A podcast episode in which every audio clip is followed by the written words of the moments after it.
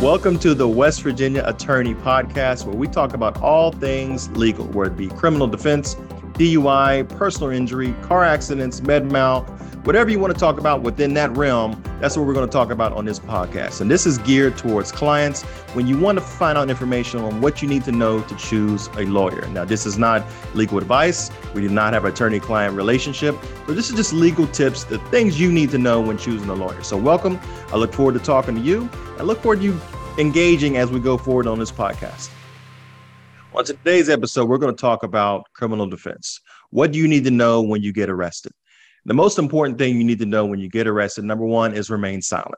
Number two is remain calm. And number three, make sure you contact an attorney immediately. And here's why. A lot of times people like to wait to see if it will magically disappear or somehow the cop will forget about it, or maybe they won't charge you. That's not a reality make sure you contact an attorney immediately who is experienced in criminal defense matters. When you're speaking with that attorney, make sure you take them your paperwork. They're going to give you a big, thick envelope of all your paperwork, your charging documents. Make sure you take that attorney that information so they can be well informed about what you're being charged with.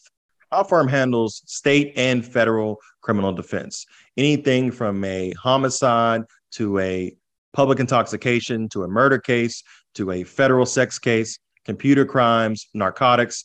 We handle everything criminal. Now, it's very important that we can identify what that charge is immediately because there are certain timelines we are working with. And if we don't have the proper paperwork at the proper time, we miss certain deadlines. And that's a problem for you. So, for example, let's say you've been charged with possession of marijuana. At the filming of this podcast, West Virginia does not have a medical marijuana license. Now, that may change in the future. There is certain litigation going on right now in the federal courts to make sure if medical marijuana will be used in all 50 states or 51, depending on if we're counting DC at the time of this podcast. But as of right now, West Virginia does not recognize medical marijuana. Other states do. That's important because West Virginia really it, it corners and mirrors certain states. So if you're coming across the line from Pennsylvania to a game in Morgantown, or you're coming across the line from Kentucky or Virginia, or you're coming across from Ohio, you want to make sure you understand what understand what the laws are in West Virginia. And as of right now, they do not recognize it. Now, if you are caught with marijuana in West Virginia, there are certain factors you need to look at. Is it for personal use? Or are you packaging it for distribution? There are certain factors that go in that, and we can talk about that in our first consultation. Mainly, it's whether or not it's a small amount or whether it's packaged in small bags, but a bunch of small bags. Are there amounts of currency? Are there small denominations or large denominations? Did they see you in a drug transaction? Is it packaged for a huge distribution? For example, is it in large shopping bags or large gallon bags? Or if it's packaged that way, is that something we always call it the Sam's or the Costco defense? People like to go to Costco and Sam's to buy things in bulk so they don't have to make multiple trips. Same concepts apply here. If it's something where you are a heavy user and you're just using it on a regular basis, daily, couple times a day, maybe it's packaged large in bulk because you are a heavy user and you don't want to purchase it over and over and over again and exposing yourself. So there are certain things that we can talk about if you are charged with possession of marijuana, whether it's simple possession or whether it's possession with intent to distribute. Let's say you've been charged with something other than marijuana, like cocaine, heroin, meth, ice. These are all things that could be under the same analysis, simple possession. However, it's going to depend on the volume, the packaging, currency, denominations. Now, West Virginia at this point, as I imagine in many states, has a huge meth and ice problem right now. There are a lot of people coming in from different states because of different different colleges in the state. They're coming down from different cities and different states, and they're bringing in the different meth drugs, heroin, cocaine, crack, and it's making the state have a huge problem when it comes to narcotics. So they are treating, not really treating them differently. They're more harsh on people who are coming in from out of state because at that point, it seems as if the problems can be solved if we just cut off the borders. But that's not a reality. You can't cut off the borders in separate states. So, yes, West Virginia has a huge problem when it comes to different drugs other than marijuana. However, you're going to treat it with the same analysis. Is it the volume, packaging, and things like that? So let's talk about possible penalties. Now, in West Virginia, you do have a diversionary program. For let's say for simple possession users is your first offense. there's a thing where we can get a diversion program for you where you can do some classes, maybe some AA, NA meetings, maybe pay some fines, some community service, and get it dismissed and possibly just and wiped off your record, expunged off your record. For the people who are using and distributing as opposed to using and distributing, you can have a felon. You can be charged with a felony. And those penalties range from one to five, one to 15, one to 10. It just depends on the type of drug and how it's packaged. Now, if you are charged with that felony, you can also, with the right counsel, you can probably petition for getting the felony dismissed or reduced down to a misdemeanor, either immediately or after a period of time. Let's say it's your first offense and you're charged with a felony of a hard drug. But there are certain factors they look at. They see you're a student, it's your first offense, you come from a good family, you, you immediately admitted to everything that happened, you cooperated with police, not in the sense of you're testifying or anything, but you just you were very cooperative with the police when they arrested you. Hey, I did something wrong. I did something stupid. You lawyered up. You turned yourself in. There were no issues throughout the pendency of your case before with the trial. Your lawyer talks with the prosecutor, and we make a negotiation where we say, you know what? Let's watch them put them on probation for a year, or maybe even two years. And within those two years, if they do everything they're asked to do, stay in school, keep a job, stay out of trouble, have clean urine screens, then maybe we'll end up reducing that down to a misdemeanor. And then even after that, maybe it can get expunged. But there are certain factors that go into that negotiations, and it really depends on you as the client and the representative you choose to represent you. Now let's talk about the crimes that flow from narcotics crimes. Now you typically see a firearm, a person in possession of a firearm while in furtherance of drug transactions or drug trafficking that can be charged in federal court. In federal court and state court are two totally different jurisdictions. I mean, if you're thinking about think about it this way, think about the jump from high school football into the pros. What no college, no nothing. Just high school to the pros. That's the jump from state to federal court. The penalties are much more intense, they're higher, the, the consequences are much higher, and you're dealing with different agencies. We call them three letter three letter agencies: DEA, FBI, ATF. These are the agencies you're dealing with. So you want to make sure if you're charged with a firearm in the furtherance of drug trafficking, make sure you get a lawyer who is experienced in federal drug crimes because that's odds are that's where you're going to end up. Now, different other crimes that flow from that unfortunately, you have sex crimes that flow from that. Let's say someone's incapacitated because they've had too much to drink or they've had too much narcotics. They are a simple drug user, and all of a sudden, they get into a situation where now it is a it becomes a sex offense because someone takes advantage of their vulnerability. Now you're in federal court or state court, depending on the crime and where it was committed, and now you're facing those higher penalties. So firearms, I see sex crimes. Also, you see, unfortunately, you see other trafficking crimes to different states, it become a, it becomes a huge problem just by the drugs alone. Let's talk about violent crimes. Violent crimes also stem and flow from the possession of narcotics because obviously there's a firearm. And now you have two people who are in a dangerous situation because it is a drug deal. And what judges do not like to hear, they do not like to hear this was a drug deal gone bad because drug deals are inherently bad. But unfortunately, when you have drug deals, you have two people who are interested in drugs and money, and sometimes they want to protect either or or both. So now you have someone who can want who wants to infringe on different territory or who wants to rob someone because it's not it's not they're not on the up and up in the first place. So why is it so unreasonable to think that someone could have commit violence or someone could die as a result of a drug transaction? So we do see unfortunately violent crimes. Let's talk about bar fights and just I like to call them college and stupid crimes. In college, we've all done stupid things.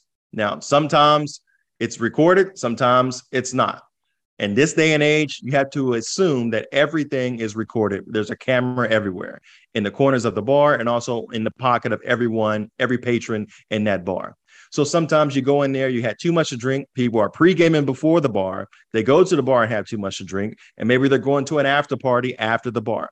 You couple that with youth and you couple that with maybe just the energy of a game, a big game, a rivalry game, and now there's bar fights because they're fighting over something stupid as a game, or they're fighting over a person or a bet that went wrong. Now they're fighting and doing something stupid, and now you're presenting yourself to the court on your worst day because other than that, but for that incident, you were a perfect student. You were straight A student. You went to classes all the time. You never had anything on your record, but on that night, you made a bad decision and you did something stupid. Now you're in a situation where you need a lawyer. I always tell clients in that situation, make sure you get a lawyer, especially college students, because the, the tendency is to hide it from your parents. I'm by myself. I'm 18. I'm an adult. My parents don't need to know about this. And now you're getting the influence from all your friends telling you, oh, don't call your parents. Just plead guilty. No big deal. Well, your parents sometimes are paying for that education. And they don't want to be able to pay for an education that is unusable because now you have a felony on your record because of one bad night. An experienced attorney can help you in that situation and keep that off your record. Let's talk about what also flows from that bar fight. It's not just the criminal charges. The university can institute proceedings against you through the student conduct. The Office of Student Conduct can send you a letter or an email and say, hey, we understand you're a student here. You got into a fight. Let's talk about that. Now you're going to get that email and think it's not a big deal. It's just a conversation. They can't hurt me. That's wrong. They can hurt you. They can suspend you. They can expel you. They can suspend you for a period of time. They can put you on probation. But you want to make sure that academic and your criminal record is kept clean. How you can do that? Hire an attorney at the beginning. As soon as you receive contact, either by the police or by student conduct, hire an attorney so they can go with you to that meeting. And if there's a hearing, they can protect your interests and protect your academic record also. Let's talk about domestic battery. It is a touchy subject because of how it's viewed in the public. Because sometimes people have a bad night, they had too much to drink, there are disagreements, there are arguments, and they turn physical. Some and then the cops get called. Not all of a sudden, there's a criminal proceeding. Now, let's say the husband or the wife doesn't want to pursue it, or the girlfriend and boyfriend doesn't want to pursue those charges. It's too late at that point. Once the cops get involved, it's too late. It's now a legal proceeding. People get subpoenaed for that. And once you give a report, you can't back out of it. So it's very important to get an attorney for that because if you plead guilty or are found guilty of a domestic battery or any type of crime that includes a domestic partner, now you're affecting other rights. There's collateral consequences as a result of that. Maybe you can't purchase a firearm later on. You can't go hunting later on. You can't conceal a firearm. You can't get a concealed permit when you go to different states that require that, all because of that one night and that one charge and that one decision you made not to go, not to get an attorney when you went to court for that, that hearing. So just make sure you hire an attorney for that because it's not just the criminal charge, it's the collateral consequences that come with it. Let's talk a minute about property crimes flowing from the drug trafficking problems and the the territory problems, you see people breaking in and trying to quote unquote rob the drug dealer or to get back at someone. Or let's say it's it is a domestic issue and they go to the house and they they knock on the door, they want to make up, they want to apologize, but instead they're not met with any anyone who's going to be willing to let them in the house. So they take things into their own and they kick down the door or they break down the door or they sneak in because of fraternity prank or whatever that is a problem because it is a felony depending on when it's done, how it's done. It could be if it's done at night. It's I mean, it's a huge problem. If it's done during the day, it's still a problem, but not as significant if it's done at night. But let's say let's let's run through that. Let's run through that process. Let's say you sneak in because of a prank or something stupid, or you sneak in the wrong house because you're drunk and you don't recognize the house number. You don't realize the house number. You sneak into the wrong house and someone has a firearm. Now you're intruding in that space, and they want to use legal force or deadly force, that's a problem for you in more ways than one, not just the criminal charges. It could be an issue, maybe even a fatal one. Let's talk a little bit about the quote unquote white collar crimes. I love the the moniker we put on blue collar versus white collar crimes. To me, a crime is a crime. I mean, depending on where you're charged, you're still facing serious penalties. But the white collar crimes, as they're called, deals with embezzlement, deals with wire fraud. Sometimes it deals with computer crimes where you're sexting someone or you're sending pictures from a phone or you're harassing someone using the computer. We still deal with that, but it's it's a different type of client at that point. Sometimes they are an executive, or sometimes they are dealing with a a company they're stealing from.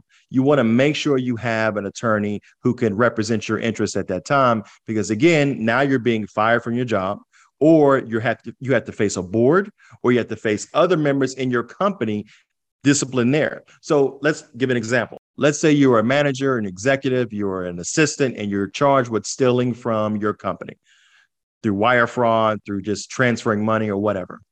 You're getting called into human resources, and there is a in-house counsel there. There may be a, a retired detective who works security there, and they're asking you what happened, and you give a statement and you confess to everything, hoping I'm just going to save my job. I want to just get it off my chest and get it over with. They say, thank you, you're fired, you're terminated. They're going to take that same report and turn it over to the local prosecutor. And now you're facing criminal charges. So not only are you fired from your job, now you're facing criminal charges. So, and you have a confession against you in the criminal proceeding. So make sure the moment you are contacted with someone about a criminal offense, whether it be on the job or outside of the job, make sure you call an attorney because they want to protect your interests from beginning to end on both the, the company side and also the criminal side. Let's talk a little bit about DUIs. A lot of people want to know what is a DUI versus a DWI. D- driving under the influence or driving while intoxicated, the issue is the influence or intoxicated. Are you under the influence of narcotics? Are you under influence of alcohol? In West Virginia, it doesn't matter. If you are under the influence of something that renders you unsafe or unable to safely operate a vehicle, you can be charged with a DUI. Now, there's a difference in West Virginia and other neighboring states like Pennsylvania. West Virginia charges a DUI on two separate occasions. If you're 0.08 to 0.15, it's a general impairment. Anything above 0.15 is an aggravated DUI. So you have different sets of penalties. You could be facing jail time, or you can be reduced down to a general impairment and facing maybe probation, depending on where you're charged, the standard deviation of the BAC levels, the field sobriety test. A lot goes into that calculation of how you're charged and when you're charged. You definitely want to get an attorney immediately. It's embarrassing because it could be your first offense a lot of times. Typically, the occasion comes when you're almost to your house. I get two types of responses. Well, what happened? Well, I was almost to my house and then I got stopped. I was two blocks from my house and I got stopped. Or my favorite, you know, cop comes to the car well, you did you have anything to drink tonight? And what do you think they say? Yeah, I had two drinks. Everyone says two drinks, and they think that's the answer. Like that's the magical answer that's going to get me out of this. It's not. Please don't answer those questions. Contact the lawyer and make sure they can represent your interests. And that's what we handle also. Now, let's talk a little bit about how the officers view a DUI. An officer's officer's report usually has three things. I stopped them. They had bloodshot eyes, unsteady gait, and an odor of alcohol emanating from their person. Those are the three magic words they put or magic phrases they put into the report when talking about a DUI. Now, you as the client or the quote unquote driver, alleged driver at the time, you're going to say, Well, I feel fine. I don't feel drunk. I maybe was drinking last night. It's a new day now. But maybe your tolerance is so high that you can have a lot of alcohol and not consider yourself drunk, where the law doesn't recognize. They don't differentiate between how you feel versus what the officer observes and how they perceive your driving. So if you're unable to safely operate that vehicle and your breathalyzer results show that you're above the legal limit, you're going to be charged with a DUI. Let's talk about DUI stops. A lot of times on weekends or around certain holidays, they have DUI stops or checkpoints. And a lot of people like to avoid them. They see them down the road and they try to hurry up and turn around. Don't do that because there are officers waiting for you as you turn around. And there's going to be a presumption that you turned around for a reason. Now they're going to be highly suspicious at that point and probably ask you a little bit more questions. But as you go through the checkpoint, they have they have to have a certain protocol that they follow. It has to be randomized that they follow. They may stop at each car. They may stop at every third car, every fourth car. That's why it's important to have a lawyer for those cases. If you are stopped as a result of a DUI checkpoint, because now they can go back and look at the protocols that they follow. They can pull the body cam, they can pull the dash cam. Is there any other footage available that demonstrates that they were following a protocol, or were you profiled because of what you were driving, or how you were looking, or the type of car you had, or because you had an out of state plate and you were in a different state? You want to make sure they are following that protocol. And if they deviate from that, that becomes an issue for them and their standard of proof and what evidence they can get in at court. A lot of times we've seen on occasion different types of influence. You're under the influence of Ambien or some other similar product because you have not been able to sleep, or conversely, let's say you're working all night, you're a truck driver, and you're keeping something, taking something that can keep you up at night to make sure you do your job. And you're getting stopped, and the cop assumes incorrectly that you are under the influence of an illegal narcotic or because you're under the influence of alcohol.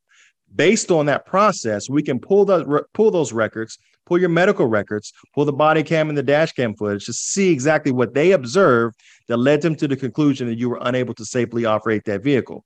And now we have a fighting chance at trial, you either get that charge dismissed or at a minimum reduced, or maybe get you into a deferral program. Because again, if it's a first offense, a lot of times those are viewed as a mistake.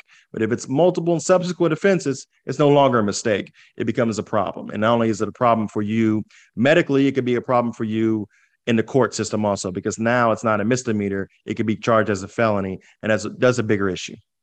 Let's talk about the look back period a little bit. Usually, the look back period for the courts is 10 years. Now, the DMV, they can hold that forever. They they just don't forget. They they don't forget and they don't forgive. So if there's let's say you get treated as a first DUI after 10 years after having your first DUI. They may treat that as a first DUI. That second one, they may treat that as a first one. But the DMV, when you're charged with a second DUI, they're going to treat that as a second DUI. So when you have upper license suspension, they're not treating it as a first. The DMV is going to treat it as a second DUI, which brings us to another point. When you're charged with the DUI, you're not only dealing with the criminal system and the justice system, you're dealing with a parallel administrative proceeding with the DMV. So you may get a hundred dollar fine or maybe house arrest or maybe probation. They may be fine with the court. You may walk away thinking, wow, this is over. That was easier than I thought. When then you're going to get a, get a thick envelope from the DMV and it's going to talk about your license being suspended and you have to do some classes and have to get an interlock device for your vehicle and you want to make sure you don't ignore that process and, and think it's just going away. Even if you're an out-of-state driver they're going to send that letter to you and try to suspend your license. So it's very important you get that information to a lawyer to make sure you can get your your license maintain your license even for a temporary period or maybe even get a temporary driver's license so you can get on the interlock process and continue on with your life Let's talk about enhanced penalties for a moment. Let's say in federal court, you are dealing drugs within a thousand feet of a protected location, whether it be a school or a playground. Now, certain areas in West Virginia, there are nothing but schools and playgrounds within that entire city. So if you deal anywhere in that city, you're going to be charged with that with that charge dealing within a thousand feet of a protected location. That's a mandatory one year in federal court, and you can't escape that. Now, there are certain things you can defend against it. Maybe you can say that you're a first time offender, you're entitled to what they call a safety valve. And maybe you, you don't have to get that mandatory offense. But there are certain things in West Virginia that you just cannot do. And one of them are dealing within a thousand feet of a protected location. And also when you're dealing with in state in state court, there could be enhanced penalties, like I talked about on another issue on DUIs. If it's a first offense, it could be charged as a misdemeanor but also it could be charged as a felony if it's subsequent offenses. So you want to make sure if it's a if it's a first offense or a subsequent offense, tell your attorney. Please don't clam up when you go into the office, whether it's me or anyone else. Don't go into that office and make them think, oh, this is my first offense. And then you get all the paperwork from, or the attorney gets the paperwork from the court and they find out it's your third offense. That's, that doesn't, it doesn't help anyone. If it hurts anyone, it hurts you. Let's talk about if you are a West Virginia licensed driver and you are caught with a DUI in Pennsylvania, or you're caught with a DUI in a neighboring state of Ohio or Kentucky or Virginia.